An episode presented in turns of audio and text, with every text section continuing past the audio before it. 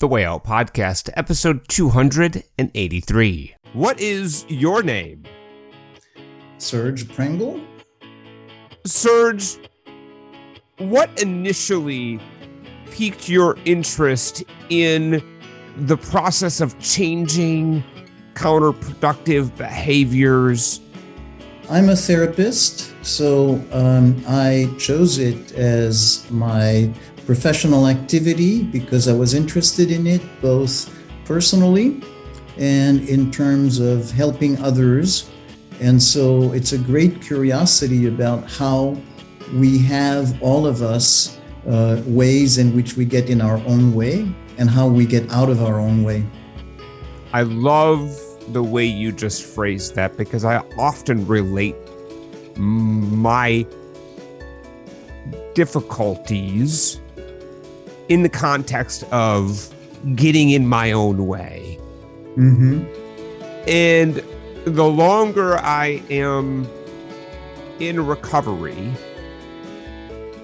the more experience I have with how it feels when I'm getting in my own way. Right, right. And that awareness has been so helpful to me as I continue to peel back the layers of the onion in my growth process. Yeah, yeah, very nicely said. That it's not that you stop being in your own way, but you're able to notice it. And as you notice it, to shift. Indeed. Serge, how long have you been working in this area of specialty? About uh, maybe now about 30 years. Wow, that's great. Yeah, yeah. How do you believe what you do, including the book that we're going to be talking about in more depth, The Proactive 12 Steps, a mindful program for lasting change? How do you believe that serves the recovery community specifically? Um, my sense of it, in terms of what I wanted to do and in terms of the feedback I get, is that it helps people go deeper into understanding what it is that allows them to get out of their own way and specifically um, to give them more of a sense of what the process is so that they can help the process. Often, those of us who are in recovery and are practitioners of the 12 steps are familiar with a passage in the original text of Alcoholics Anonymous called How It Works. And this book that you wrote, Serge, is very much why it works. Yeah, yeah, yeah, yeah. And so it's why I think of it as proactive because if you think of it as something that happens to you in some way, um, you are a little bit passive about it. But this is about not exercising control where you don't have control, but finding where you have control so that you can actually help the process of healing. When we work the steps as they're organized in the proactive 12 steps, how do we define success? What does it mean to be successful in the context of the proactive 12 steps? Wow, I love that question. It's very important and powerful and deep question. So, one way, of course, is in the externals, in terms of um, noticing behaviors, in terms of noticing uh, feedback that others have vis a vis you. But the biggest thing is that what the proactive 12 steps are about is helping you develop step by step more of a sense of an inner GPS um, that helps you get a visceral sense of where you are in the world, what your reactivity is, how you can change that. And so there is a difference in the quality of how you experience yourself, how you relate to yourself. Uh, and you're not just you know doing things going through the motions doing behaviors uh, following steps that somebody else has marked. But actually moment by moment you notice a transformation. And that's what helps you actually stay with the program is because you notice how you are changing. It brings about a new awareness. And that new awareness allows us to act differently in situations where we used to react. Yeah. Yeah. Because we're fundamentally changing how we respond to other people's actions and situations that we find ourselves in what we get back is fundamentally different. Yeah. Yeah. And we're allowing ourselves the opportunity to be fully aware and engaged with how we interact with ourselves and the people, places, and things that make up our life as we know it. Yeah, yeah, very much so.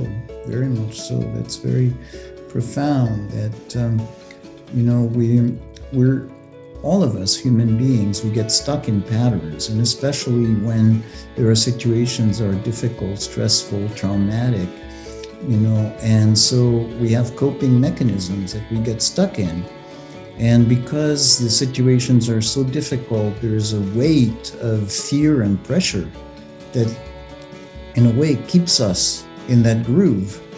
And so, this is about finding a way to develop, you know, seeing beyond these patterns, noticing different ways, and instead of being knee jerk reactive, being able to actually be fully who we are in responding to the situation as in a way that's going to work better.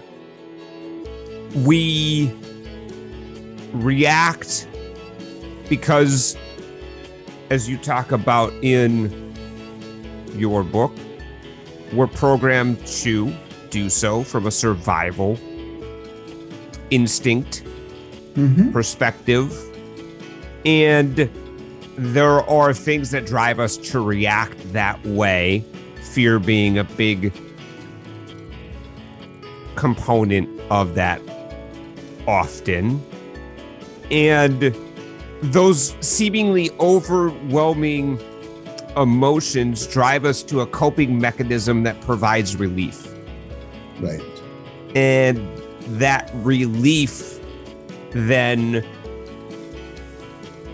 however temporary it might be, becomes our go to mechanism when we're feeling uncomfortable, overwhelmed, because often we lack any other tool or any other skill to effectively deal with that. And so many of us are so familiar with I like how this felt in the moment. I didn't plan on this being a bad habit. I didn't intentionally set out to say that every time I feel uncomfortable, overwhelmed, or paralyzed by some sort of emotional difficulty, I'm going to eat a bag of chips. That's not something I consciously decided I wanted to do. I ended up doing it because I lacked any other tool in the toolbox. And now I'm in a situation where it's become a habit. and I need to try to change that habit. Yeah. And this book does such a great job of demystifying and unraveling the process in which we can do that and getting to the underlying causes and conditions so that we can then start the practice and you highlight that word in this book a lot too which i love the practice because we're not good at it at the beginning of changing our behavior so that it matches what we want to do because i don't want to eat the whole bag of chips. I just end up doing it because i don't have any other skills or tools. Yeah. Yeah yeah and so in that it's very much the spirit of the 12 steps but making it more apparent more visible. Because what the 12 steps are about the original 12 steps is not to say you know every step is not don't drink or don't take drugs or don't do whatever but is actually the program is to help you change your life so that as you change your life, um, you have much less of a need for these coping mechanisms. Um, and I think the concept of the proactive 12 steps is to show you how to do it, really being focused on paying attention to what you do, you know, is a coping mechanism. It's not a bad behavior because you're you're a bad person, you have defects of character but it's really something that's the best solution you could find given the circumstances. And so, uh, as you have a systematic program where you develop your ability to um, sustain, you know, the pressure of being in an uncomfortable moment, then you kind of begin to practice different ways of responding, and then you grow. And growth is the whole game. Yeah.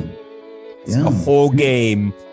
What I love about the proactive 12 steps is it says the quiet part of the original 12 steps out loud.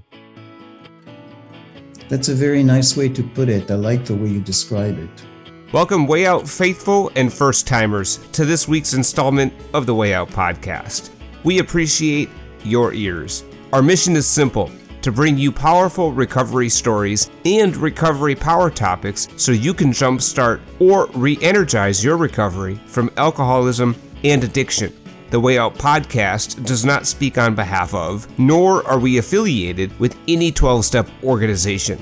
The Way Out podcast partners with All Recovery Rings and allrecoveryrings.com, where you'll find stunning recovery rings made from your very own recovery coin. That's allrecoveryrings.com. The Way Out podcast is a proud supporter of Transitions Daily.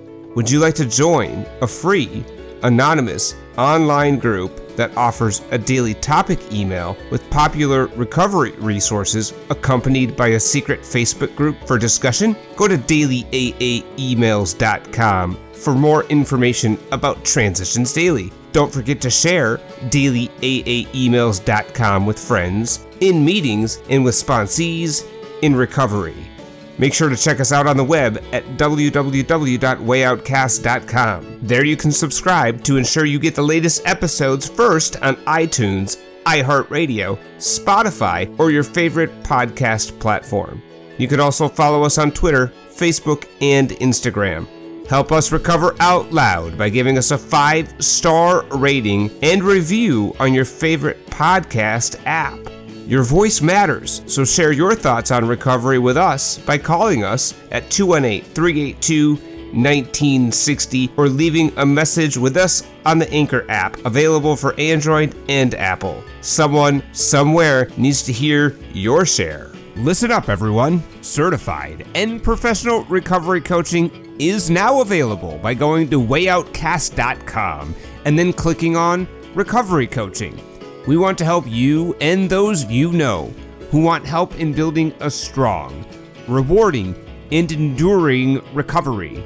Let our recovery experience and training enhance and strengthen your recovery by visiting wayoutcast.com and then clicking on recovery coaching. Finally, a word of caution this podcast may contain strong language and mature content. Listener discretion is advised. The Way Out podcast is on right now. I'm Charlie, and in this edition of The Way Out, we have a tremendously insightful and beneficial interview with therapist and accomplished author of numerous books, including The Proactive 12 Steps, a mindful program for lasting change, Serge Prengel. At the center of the work in Serge's new book is two fundamental truths. The first is that in recovery, indeed fundamentally as humans, we will encounter counterproductive thought and behavior patterns that will interfere with our ability to experience moments of peace and happiness and a life that is marked with joy and serenity to the exact extent and proportion to the severity of our existing maladaptive coping mechanisms. The second, and perhaps more important, is that the 12 steps can truly be a design for living when we apply them to our lives in a proactive fashion, resulting in concrete and enduring behavior change, a formula that we can use to address any counterproductive thought or behavior pattern that is causing the universally human experience of suffering and getting in the way of our ability to enjoy life. In short, we have the opportunity as people in recovery to stop getting in our own way and mindfully and actively choose to pause, and if so inclined, invite in our higher power and then respond or not respond to events and circumstances in our lives in an increasingly healthy way that is consistent with the people we ultimately aim to be, instead of reacting with our default programming. Serge's message is one I wholeheartedly agree with, which is if we choose to embark on this journey of the proactive 12 steps, it is both a process and a practice, and we shouldn't expect to instantly eliminate all our undesirable thought and behavior patterns and replace them with ideal responses overnight. This work is what enduring and rewarding recovery is all about. Indeed, this work generates the personal growth that results in what is often referred to as emotional sobriety. And the discussion that's about to unfold before your very ears will illustrate precisely how we achieve this seemingly elusive, enlightened state of consciousness. So listen up. Serge Prengel thank you so much for taking time out of your schedule to join us here on the Way Out podcast. I can't wait to dig much more into the book that you wrote. You are a therapist and you are indeed the author of The Proactive 12 Steps, a mindful program for lasting change. Before we dig into this tremendous piece of work, why don't you take a moment to introduce yourself to the Way Out podcast audience? Tell us a little bit about yourself and we'll get started. Well, thanks, Charles. First, I'm very happy to be with you and connect with your people. And uh, I'm a therapist. Uh, as all therapists, I'm doing what I do because I am interested in figuring out my own roadblocks in my life. Um, I'm interested in sharing this with other people. And I find it very satisfying to actually also help people help themselves, not just uh, go through therapy. But I like the idea of uh, the 12 steps as something that allows uh, peer support and people helping each other going deeper so I have long been very interested in the process of the 12 steps, and I've had a long dialogue with it over the years. So this book is actually the sixth edition of the book, and they have changed over time. The steps are not, you know, as I've defined them, are not the same now as they were several years ago, because actually I have brought to them the result of my own journey, the result of my dialogue with the various people who follow them, and the progress of uh, therapy in terms of uh, trauma informed therapy, neuroscience, and all the ways in which we better understand how the human mind works these days. How did you originally get acquainted with the 12 steps and what was it about the 12 steps that piqued your interest as potentially a model that could be helpful not just to addicts and alcoholics and codependents, which was the foundation of the community that benefited from the 12 steps. What about the 12 steps made you think that this could be universally applicable? So, um, I had friends who were in various programs, and I had tremendous respect for them and um, and for what they were able to uh, to accomplish in their struggles with the help of the programs they were in. So I got interested in the programs, and I found really I have a lot of admiration for uh, the structure that allows people to help each other, to have a sense of um, being, you know, together in the same boat and to lift each other's spirits, you know, in the face of something that is really daunting. By definition, addiction is something that is so compelling, so compulsive that it's very hard to change it. And so uh, that notion of how it is that you can both you know see how uh, incredibly powerful addiction is and, and powerless you are but at the same time finding power in the midst of that lack of power uh, is something that I've been very interested in. I've had a very long dialogue with. And what I've been wanting to do is to find words that distill this process that help make it more clear than it is um, uh, in, in the 12 steps. Often those of us who are members of 12 step programs and fellowships joke, but also with a fair bit of sincerity that everybody should work the 12 steps because it's not really about the substance or the addictive behavior that's only the first step. And you do a great job of highlighting that fact in the proactive 12 steps that it's much more a design for living. Mm-hmm. And we begin to create a life where our substance of choice or our addictive behavior is no longer necessary for us in order to live a happy, joyous, and free life. In fact, the removal of that substance, although essential for recovery, is merely a beginning for us as we progress along the journey that is the 12 steps and I remember very specifically listening to, so I remember very specifically while reading the original text of the big book, which is written in very 1930s style language. Also, listening to the famous Joe and Charlie tapes.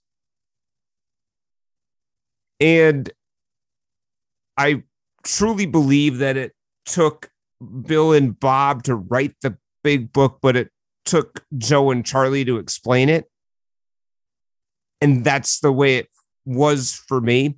And they just kept saying over and over as they were demystifying the 12 steps just run the experiment. Don't judge the process just run the experiment. And if you don't like the results, you can have your misery back. You can, we'll fully refund your misery. So I did. And I did these steps to the best of my ability, not truly understanding them as I was doing them. I, I, I didn't understand them, but I didn't have to understand them for them to work. But what I love about the proactive 12 steps is it does turn the lights on and illuminate the how this thing works and the why this thing works in a very down to earth and understandable way so that I can get my head around the reason why this would work for me. And although I was very desperate when I first got sober seven plus years ago, and was willing to do really whatever it took. So that leap of faith was important to me, which I think is why the spirituality piece is so important with the 12 steps, because the focus is definitely not on the the the how of it and the mechanics. The focus is on take a leap of faith, do this thing, and judge the result. And if you don't like the result, fine. But chances are you're gonna. Chances are you're gonna get to the uh, the other side of these twelve steps, and your life is gonna be a lot better. Right. And you do a really great job of illuminating why this thing works. Thank you. Yeah, yeah, yeah, yeah, yeah. And so I think you're touching on something that's very important. That um, when you're in the middle of the misery, um, it's really crucial to have that leap of faith. And for many people, uh, the leap of faith is the belief in something like a God or a higher power that is ultimately benevolent.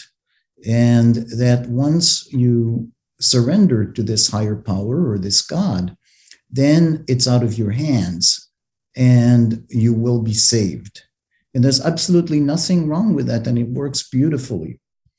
Um, the question is what happens when people don't have that degree of faith mm. and you cannot force yourself to say well you know um, either i try to force myself to have faith in god or um, i um, um i'm doomed and so it's interesting to examine what is it that actually gives you faith if you don't have faith you know? And and so um, you know if you you think of it that a lot of the power of the 12 steps is actually having faith in the idea that so many people have worked it and come out you know in a good way. And so the faith you have need not be in a God, but it's the faith in the process, faith that, you know, that something that so many people who are suffering have been able to support each other uh, around that thread of a healing process. And so I really want to encourage people who don't necessarily have faith to shift and see what is it that I can have faith in? Okay.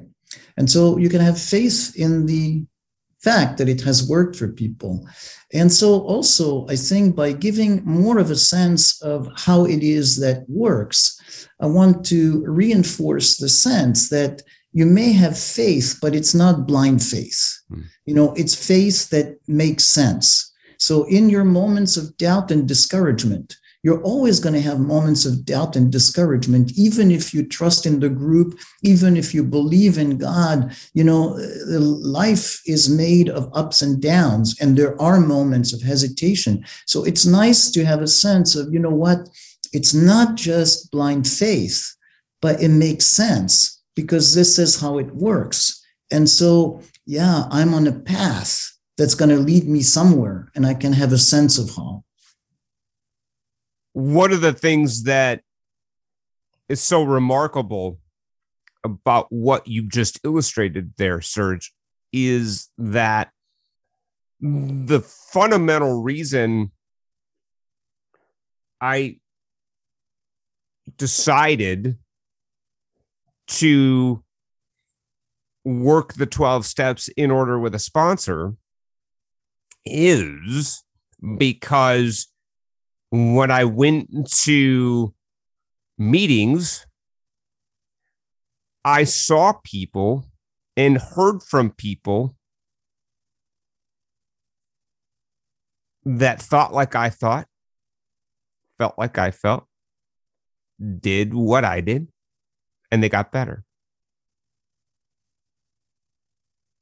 And they told me how they got better.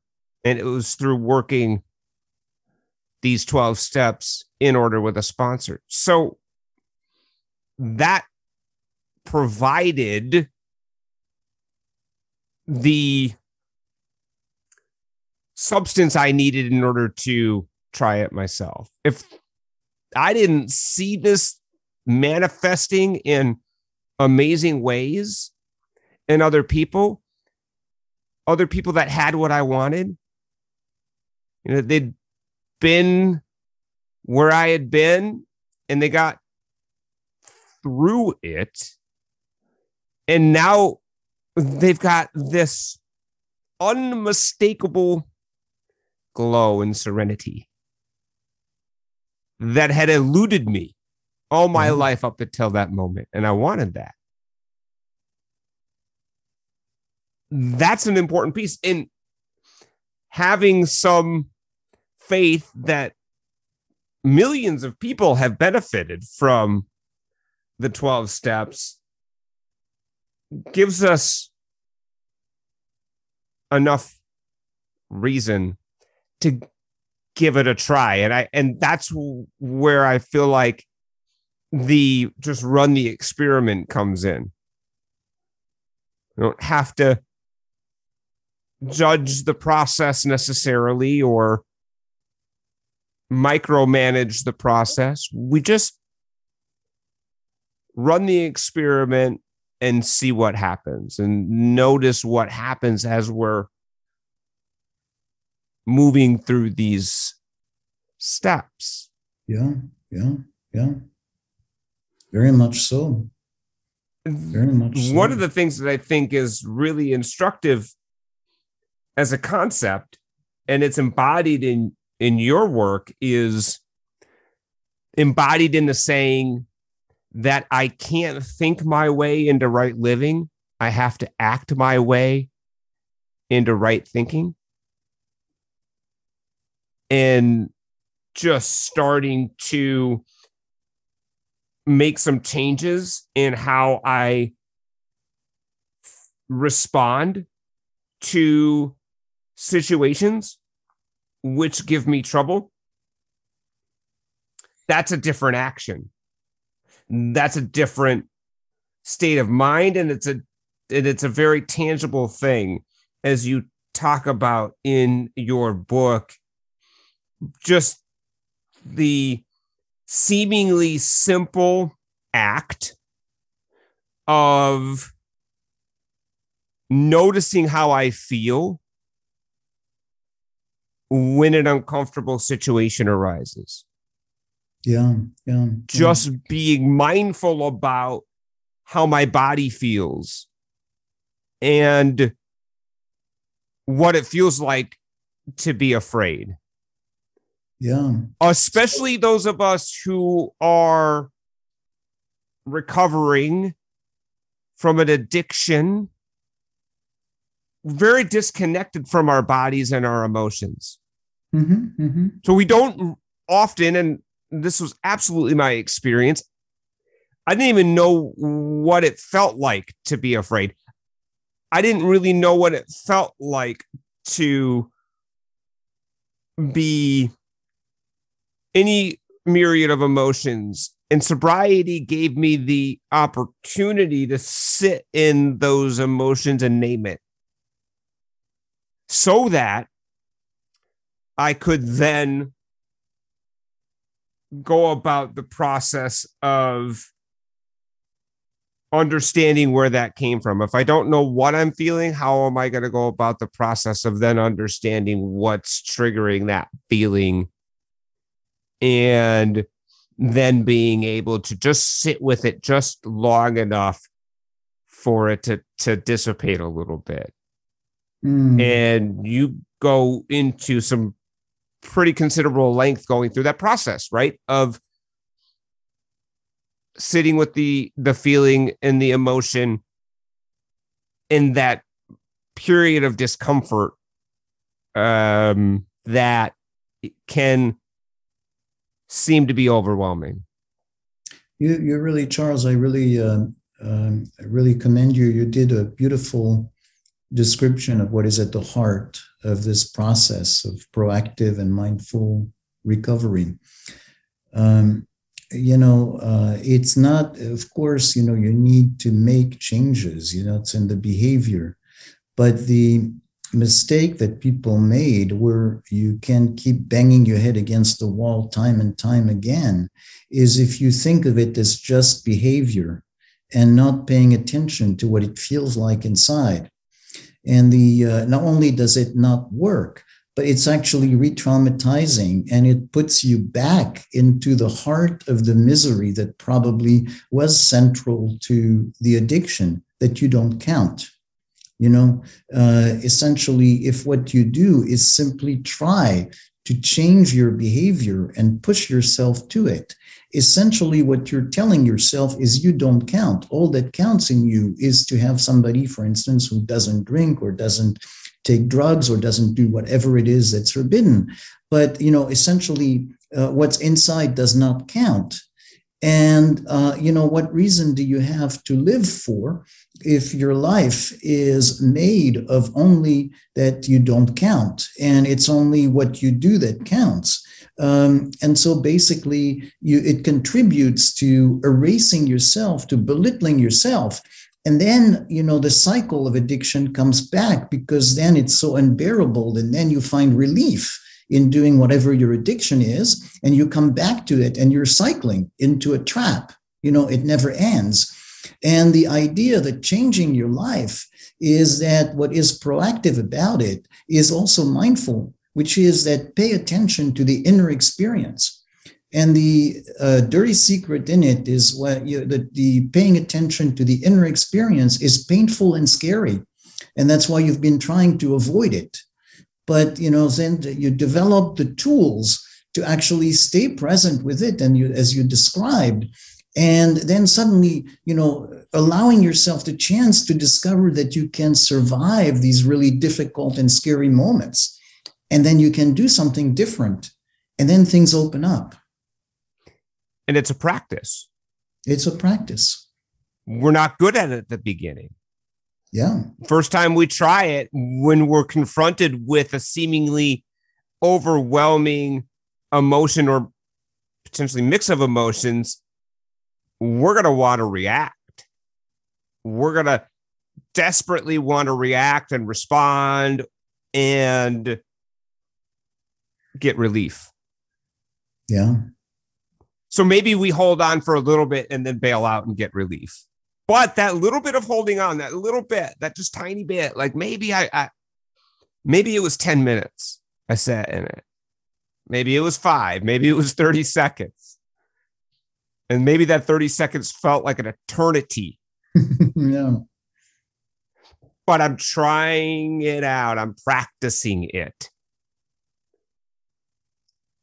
Without the need, as you so eloquently stated, to criticize ourselves and to get the hammer out and beat ourselves up because we ultimately went back to what our brains tell us worked, which is the relief, the right. the the safety valve.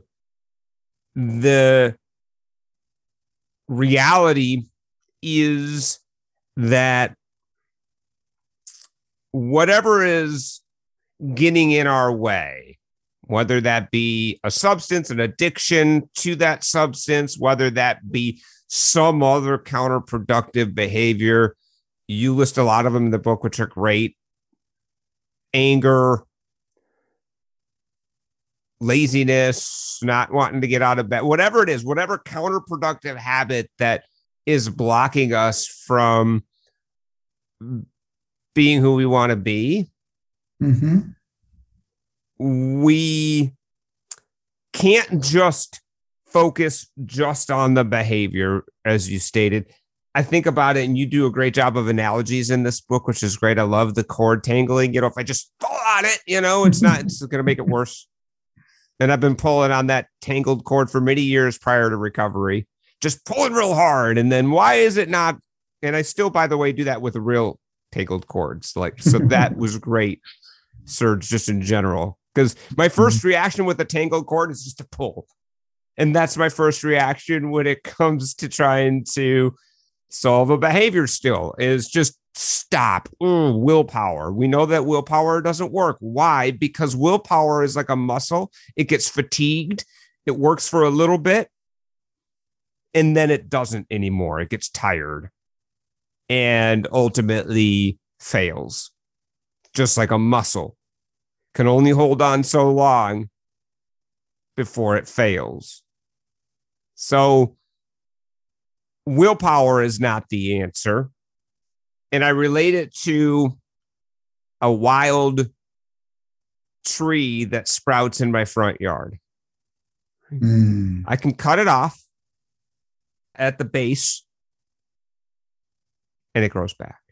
I can cut it off at the base and it grows back. I can cut it off at the base and it grows back. But until I get at the root of it and really unroot that wild tree, that volunteer tree, as a farmer would call it, it's going to keep growing back. Right, right, right. So right. we have to get down to the root of it. Yeah. Yeah. And getting to the root of it is a process that I think is empowering. And the way you lay out the proactive 12 steps is empowering in that it gives us tools to be able to get at the root of what's driving that behavior and then go about practicing how we change that. So maybe talk a little bit about that. How do we get to causes and conditions around what's driving us to eat a whole bag of potato chips or what's driving us to become rageful on the road when somebody cuts us off or what drives us to obsess about money whatever whatever our thing is whatever's getting in our way how do we get down to causes and conditions? Yeah yeah yeah yeah yeah yeah. Yeah.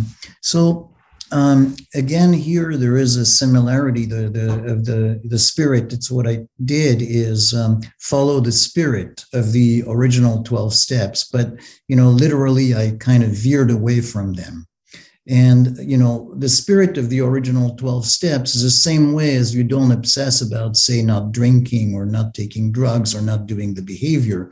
You kind of broaden the question you change your life. So in the same way uh, the quest for uh, you know how do i stop say being rageful when somebody cuts me off or whatever is not to obsess about the question but is actually to look at the broader circumstances of your life and to have a more global understanding of the patterns in your life. And so that is the similarity with the uh, the 12 steps i think that's the, the essential mechanism of what it is. And what i've done in the proactive 12 steps is to make it more clear of how you do this process. And so you're not just say for instance doing an inventory to say what are my bad behaviors and uh, you know isolated behaviors. But you're really kind of curious. You have that curiosity of it's not about you being bad. It's really about you know what is it? What are the patterns in your life?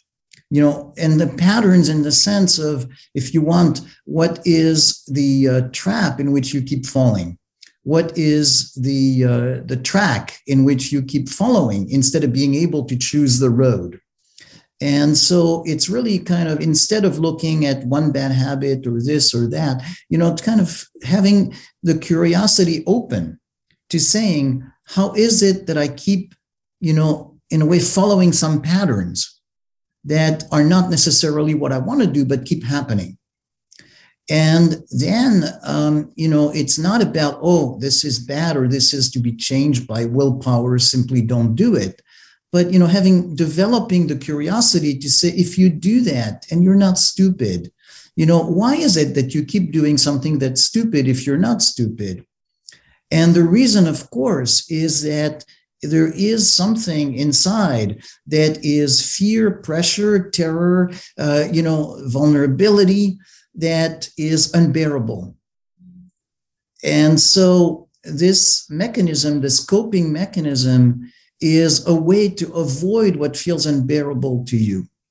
Now, of course, you know, when I'm saying that, uh, it's general because what's unbearable to you what's uh, you know is not necessarily the same as somebody else you know the point about this is developing the mindful capacity and so the the um, the steps you know outline a process in which you progressively develop that mindful capacity to see the obvious to see what is really painful um, and and so overwhelming to you that you can't bear to stay there and you rush to do something, you know, to prevent yourself from feeling this. And so little by little, you're able to see it, to notice it, to notice that there might be different ways to do it, and to practice that. You know, and so again, yes, at some point you can make amends to people, of course, but the point is the amends you're going to be making are going to be meaningful because you have actually figured out how you can avoid doing what was bad. And so it's not so much just about not doing something that's bad, but it's about having changed the structure of your life so that now you have alternatives. And it's not just about not hurting people, but you actually lead a much happier life um, by having figured out what really works for you. Without question, and beautifully said. It occurred to me fairly early on that the 12 steps are at its core a program that changes my relationship with really four key aspects of my life. The first one is my relationship with my addictive behavior mm-hmm. or whatever counterproductive behavior we're talking about and getting honest about it. It is affecting my life in a negative way.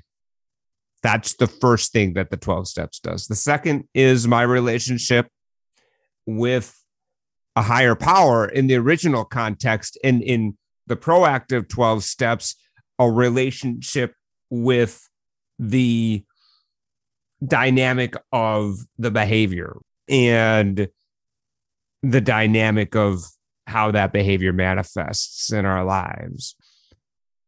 And the third dynamic that this and relationship that this program changes is my relationship to myself. Yeah. And yeah. that's that process of in the original 12 steps, the inventory, but noticing patterns and identifying patterns that are counterproductive. And I very much did that. Wasn't just a list of bad things. I had a great sponsor and I had great peers in the 12 step program that took it beyond just a, hey, list all the really crappy things you did. That's not what I did. What I did was I got down to causes and conditions and patterns. What do I keep doing over and over that's demoralizing to me? In relationships with other people and in relationships with myself. What do I keep doing over and over?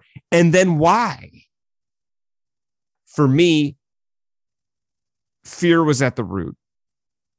Fear of not getting something that I wanted or losing something that I already had. And then the fourth dimension of relationship it changes is with other people. And in the original 12 steps, that's that making amends. And amends is an important word. It's not just saying sorry, it's changing. To amend something is to change something. Right. I'm changing something. And what I'm changing is me. And then when I go about the business of making it right with other people based on what's transpired up until this moment, as you relate so well, it means something because people see a change in you. They see that you're fundamentally changing how you respond and relate to people. Right. So the micro of that is if I take a road rage situation. So that's how it sounds great, right? Okay. So I go and I notice notice patterns and identify patterns, and then I identify what's driving those patterns. How do I then take that into a very dynamic present situation like somebody cuts me off on the road? And what I normally do is I lose my mind and I show them only one finger and I do a lot of things that feel good in the moment that I'm super not proud of after. Right? That's my normal. And then I feel ashamed. And I have that hangover of remorse because I put myself and that other person in even more danger than what was originally caused by getting cut off. Okay. I was afraid when that person almost hit me by cutting me off. I was afraid. I was really afraid. I was afraid of a lot of things. I was afraid that I could get hurt. I was afraid that it was going to make me late to work. I was afraid that it was going to damage my vehicle. I was afraid that there might be some sort of altercation. I was afraid of a lot of things. And it was a really deep fear, but it was just for a second. It was just for an instant that fear, but it was real and it was present. And my default reaction to that really intense fear is to lash out. That's my default. But if I could just sit in the fear just for a minute and recognize that it's okay to be afraid, that that's a normal reaction when somebody cuts you off, to be afraid. And it's normal to feel angry about it. And allow myself that, but not have to respond yet. That I don't have to do anything about it right now. I could just be there for myself and I can sit with myself. And I know that sounds weird, but sit with myself and say, Charlie, it's okay to be afraid of that. It's okay that that freaked you out. And it's also okay not to have to do anything right now about it. Yeah, yeah, yeah, yeah. And then that passes.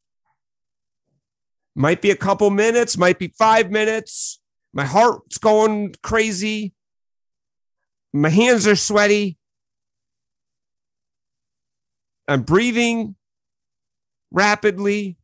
I can notice all of that and still not do anything about it, but just sit with myself and be there for myself.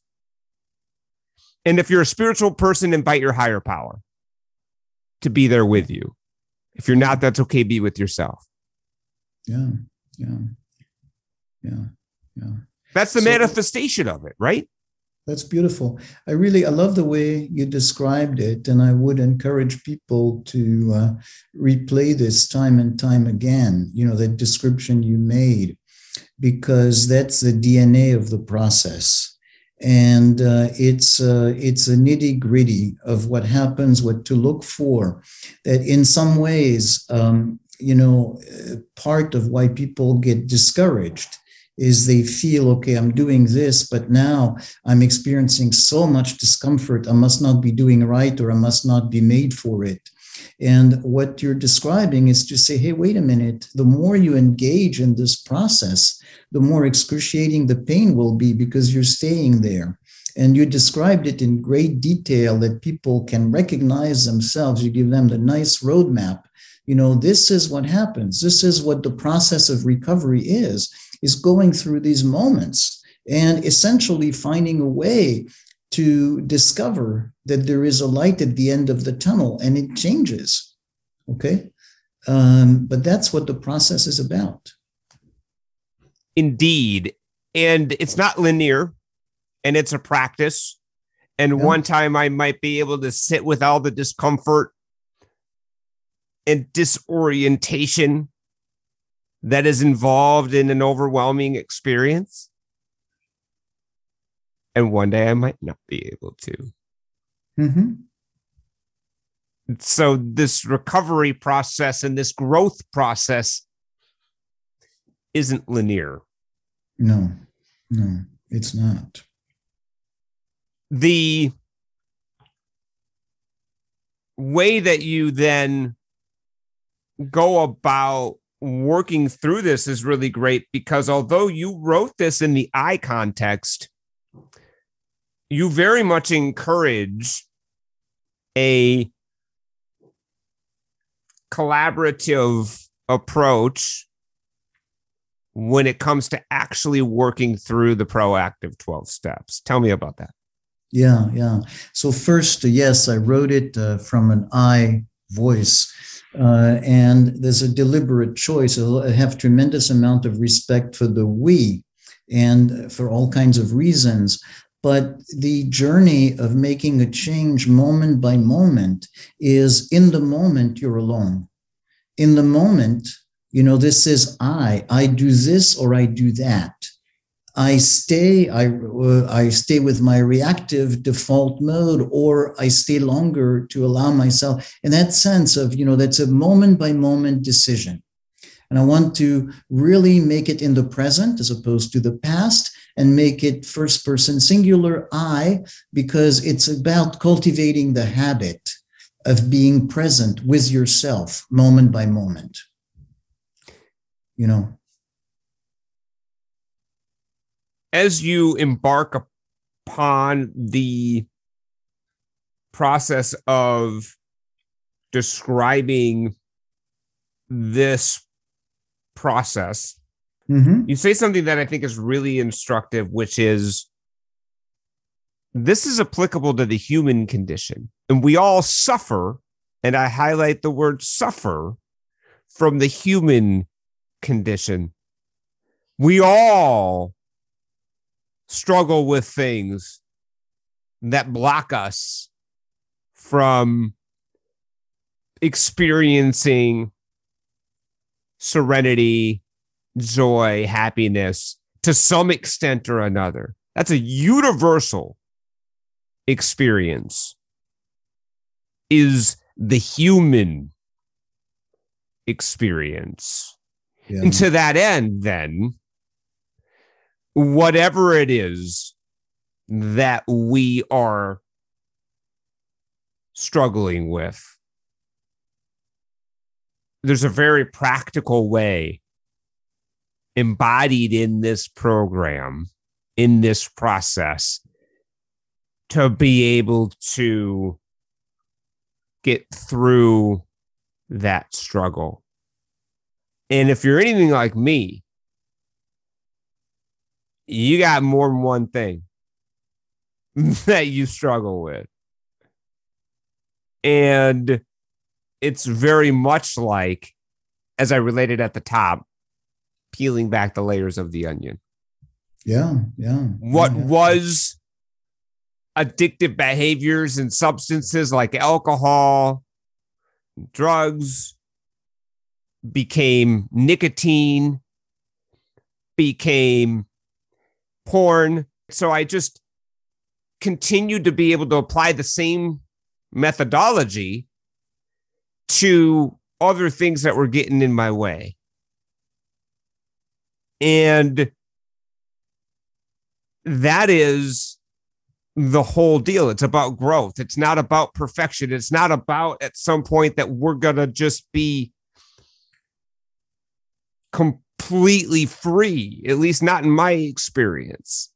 It is a process of continuing to identify things that are counterproductive and addressing those as they present themselves to us. It wasn't, and and I tried to do it backwards prior to getting sober. You know, like uh, the house is on fire, but I'm painting the wall. There's an order of operations here. Yeah, yeah, yeah, yeah, yeah, yeah, yeah.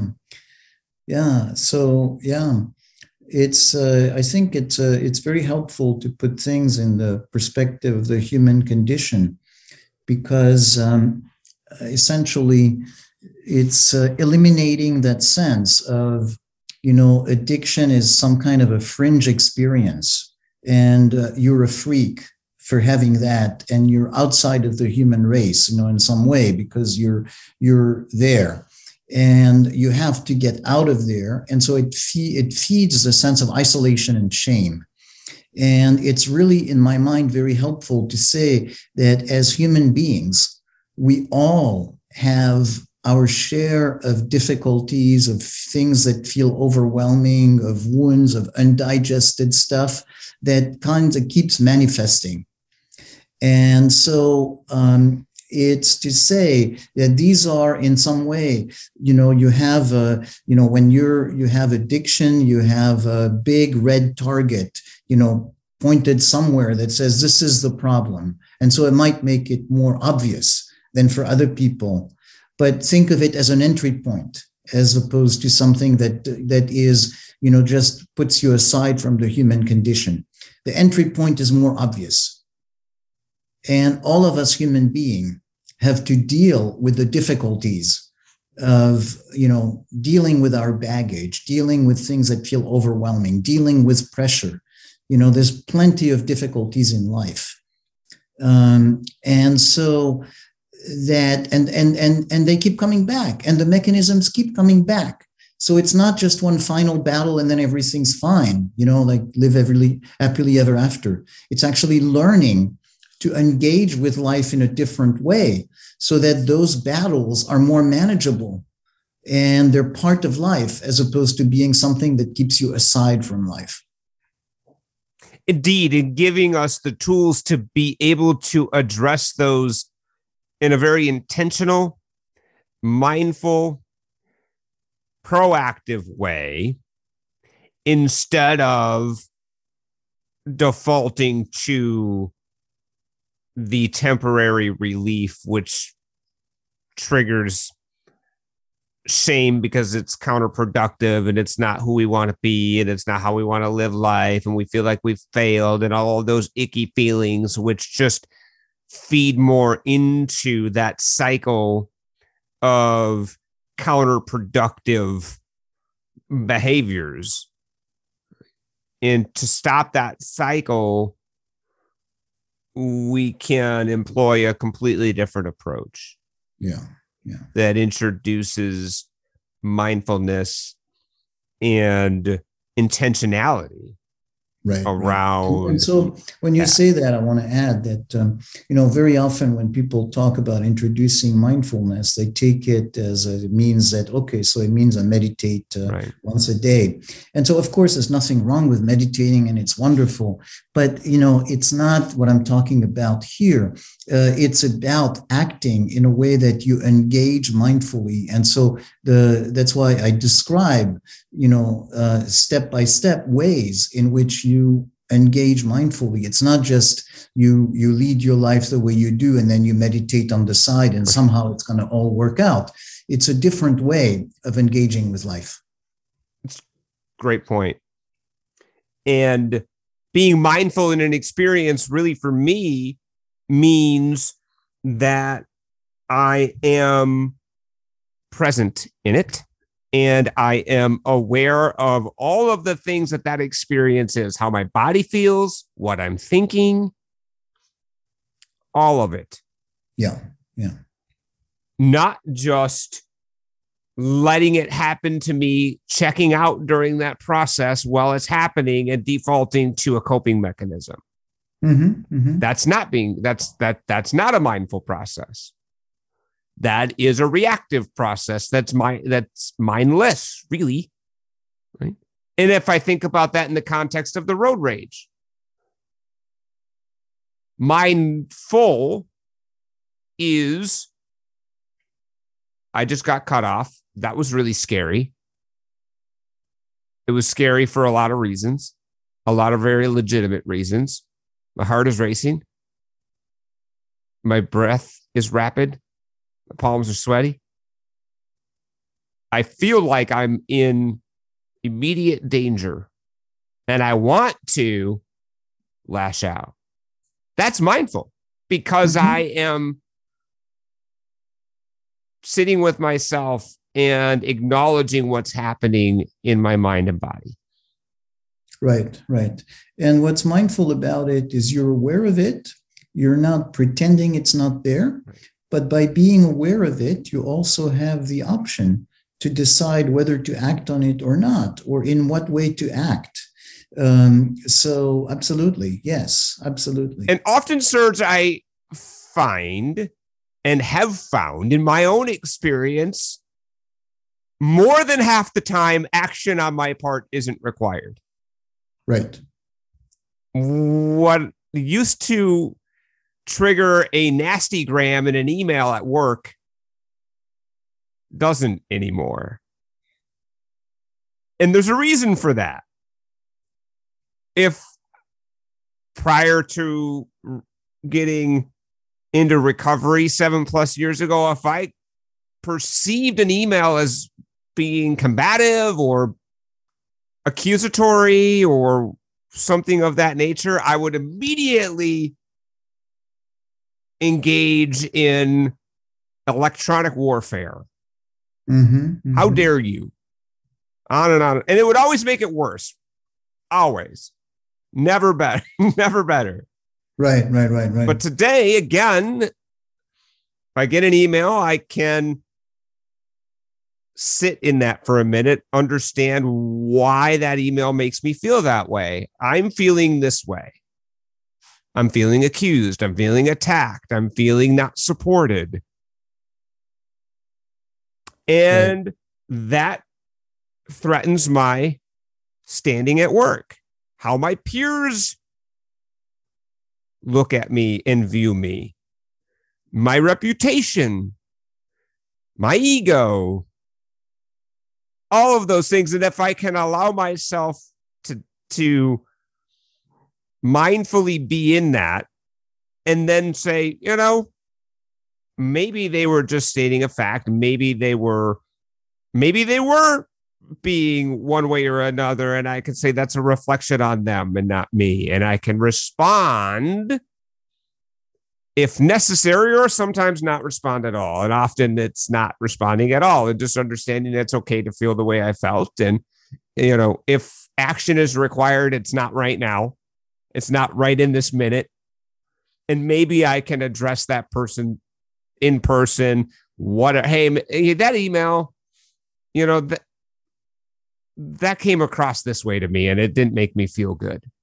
Yeah, yeah. Oh, I'm, you know, and often, and I've done that. And often it's like, oh my gosh, I didn't mean to say that. I didn't, you know, whatever. Right. And so, right, right, right, right.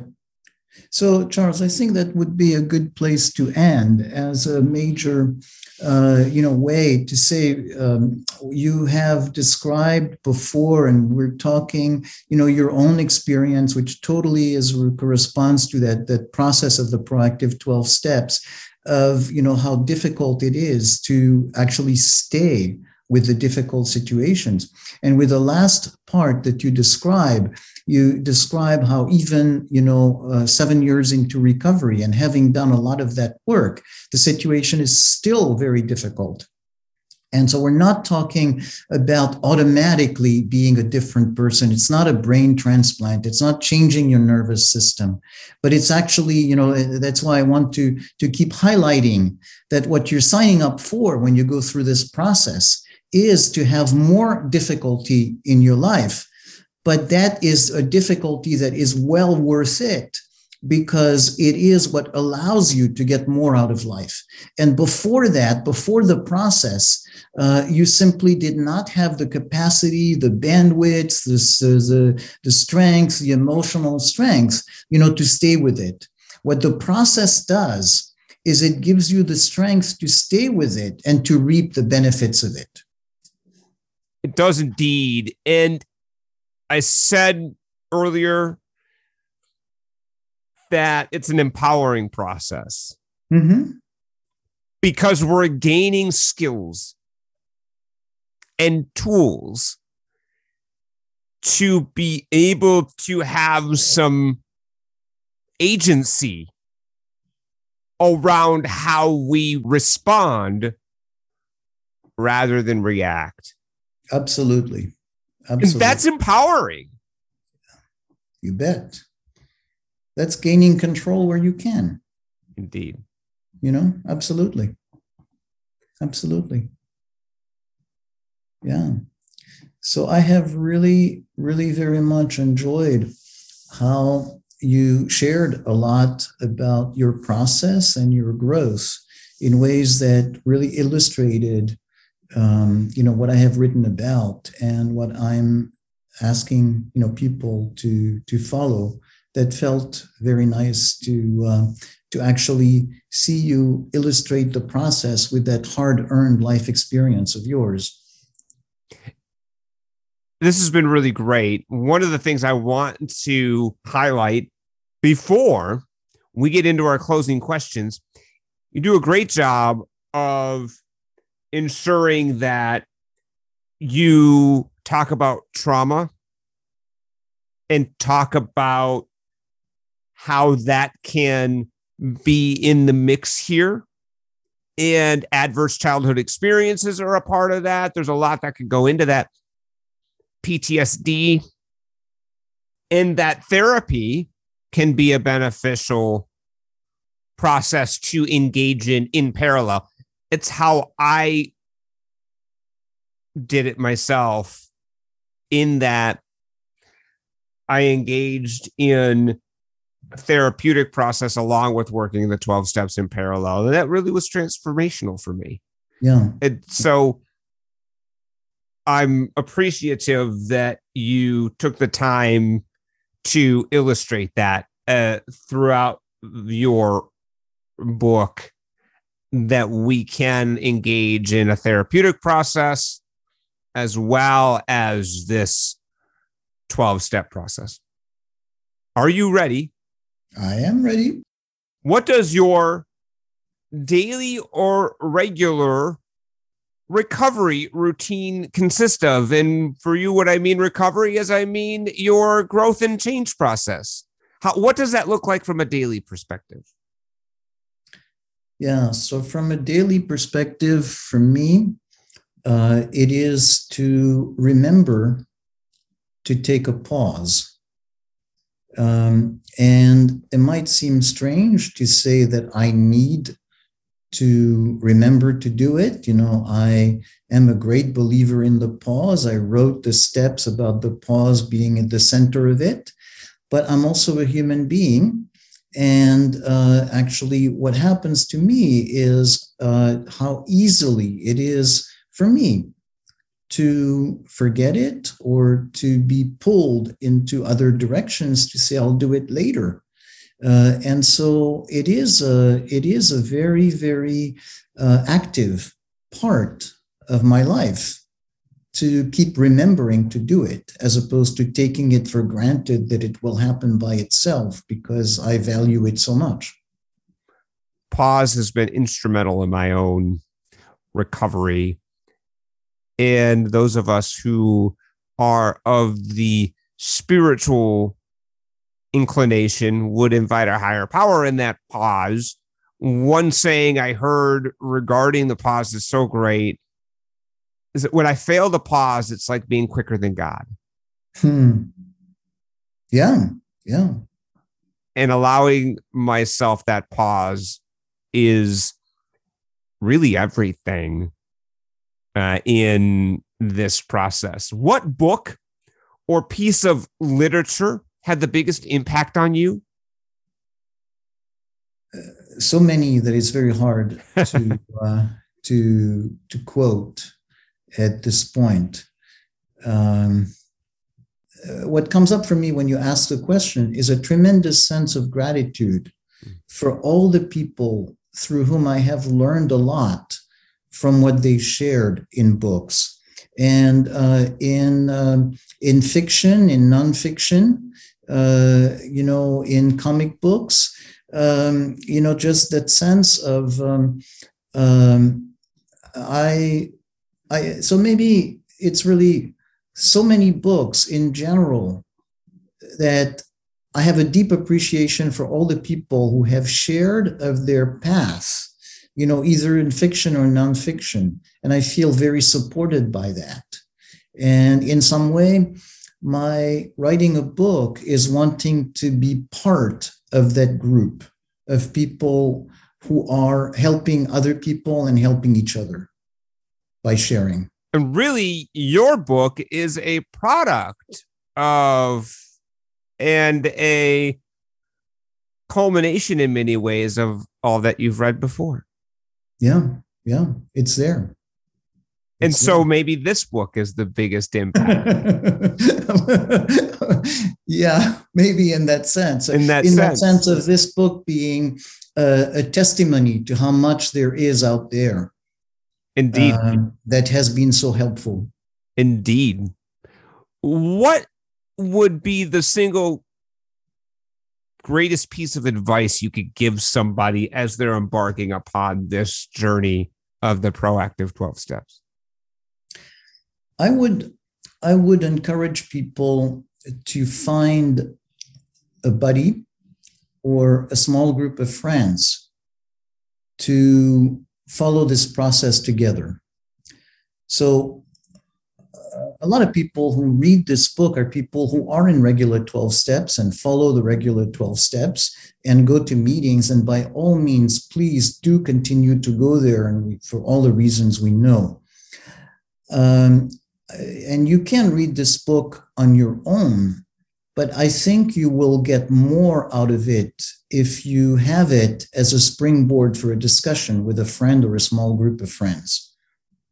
Um, and you can start on your own, but please, at some point, really make an effort to find other people to talk about what comes up for you with them.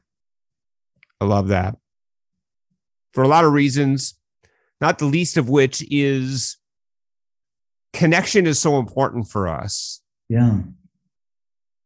And being able to traverse this journey with like minded individuals that are kindred spirits yeah. can be enormously beneficial what is the greatest challenge you've had in your own experience with this process?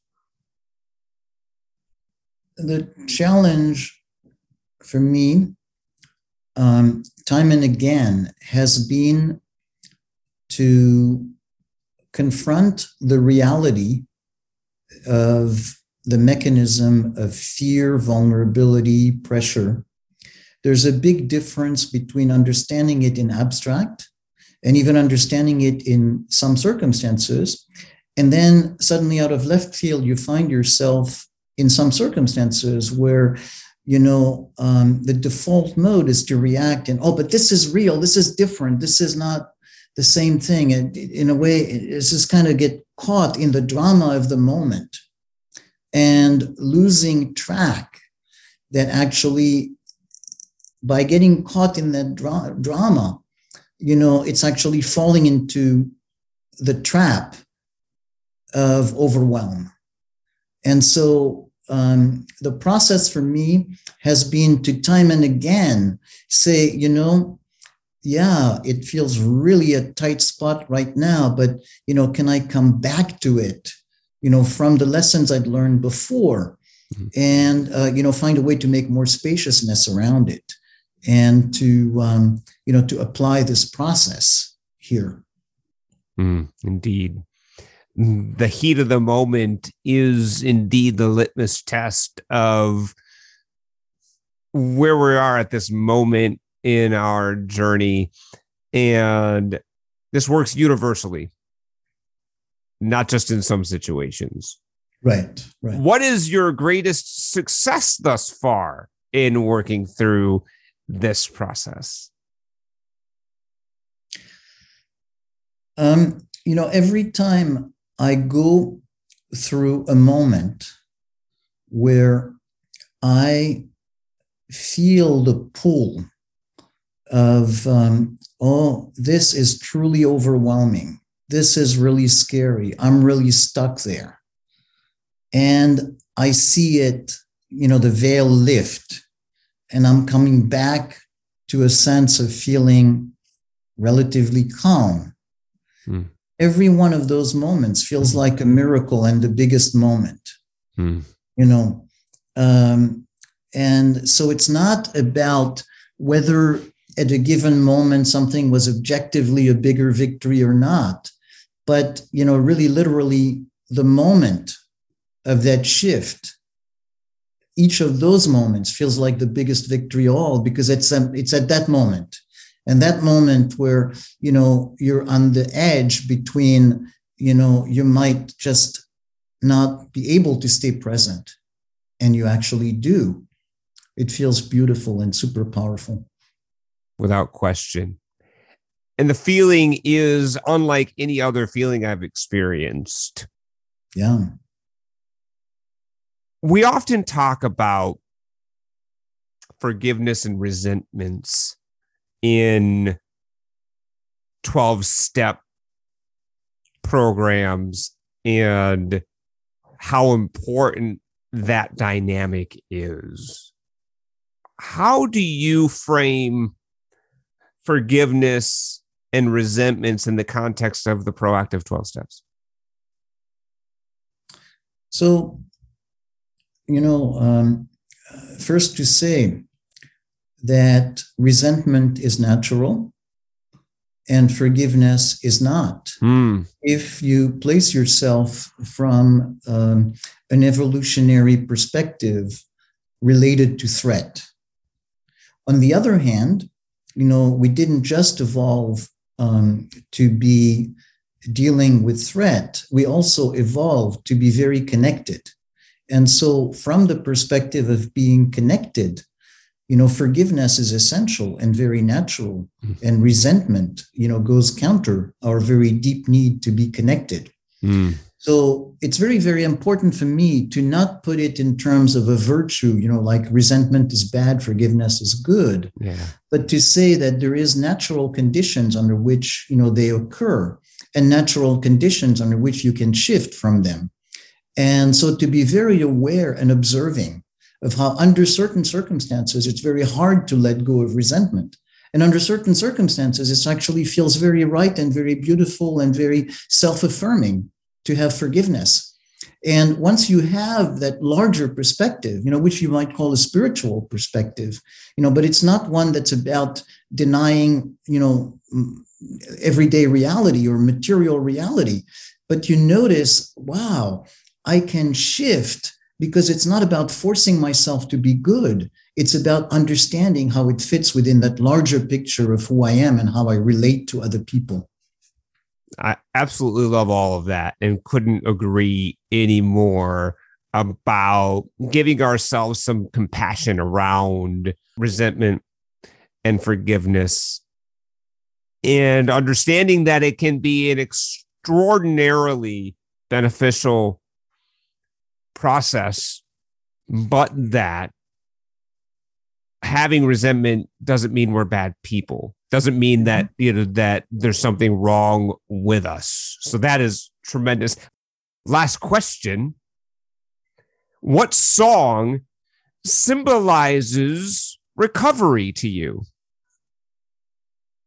Hmm. Hmm. That's a nice question. Hmm a song that symbolizes recovery. So I'm not, I don't have one that comes to mind, but I have a sense of um, description of the kind of music that would, the kind of song, the kind of lyric, the kind of, uh, and it would be something that would be, um, you know, very moving, would have, but not moving in just one direction, something that would make you you know one moment laugh and the next moment cry and and and keep coming back you know and uh, and you would feel a sense of anger and outrage and you would feel a sense of expansion and connection. But so a sense of you know a piece of music and and uh, a song where you actually feel intensely um, you know the possibility of all the gamut of emotions that are human it almost feels like a symphony. Yeah, yeah, yeah. Would be an appropriate manifestation of what you just talked about. Yeah, probably. you know, where there's highs and there's lows and everything in between, right? Yeah, yeah, yeah, yeah. I love that. Serge, this has been tremendous. Thank you for taking time out of your busy schedule to join us here on the Way Out podcast. This has been tremendous. I really enjoyed spending this time with you. Everybody, you can check the show notes and you're going to get a bunch of great stuff. You're going to get a link on how to get Serge's great book, The Proactive 12 Steps, a mindful program for lasting change you'll have an opportunity to be able to reach out to Serge if you'd like to do that. We'll have his contact information there as well. We will have his piece of advice. We will have his song genre recommendation. All of that will be in the show notes. So go ahead and check that out right now. And thank you, everybody out there in Way Out Podcast Land. We will talk to you next time. Thank you for being a part of The Way Out. We appreciate your ears. We're sharing powerful recovery stories and recovery power topics every week, so keep listening up.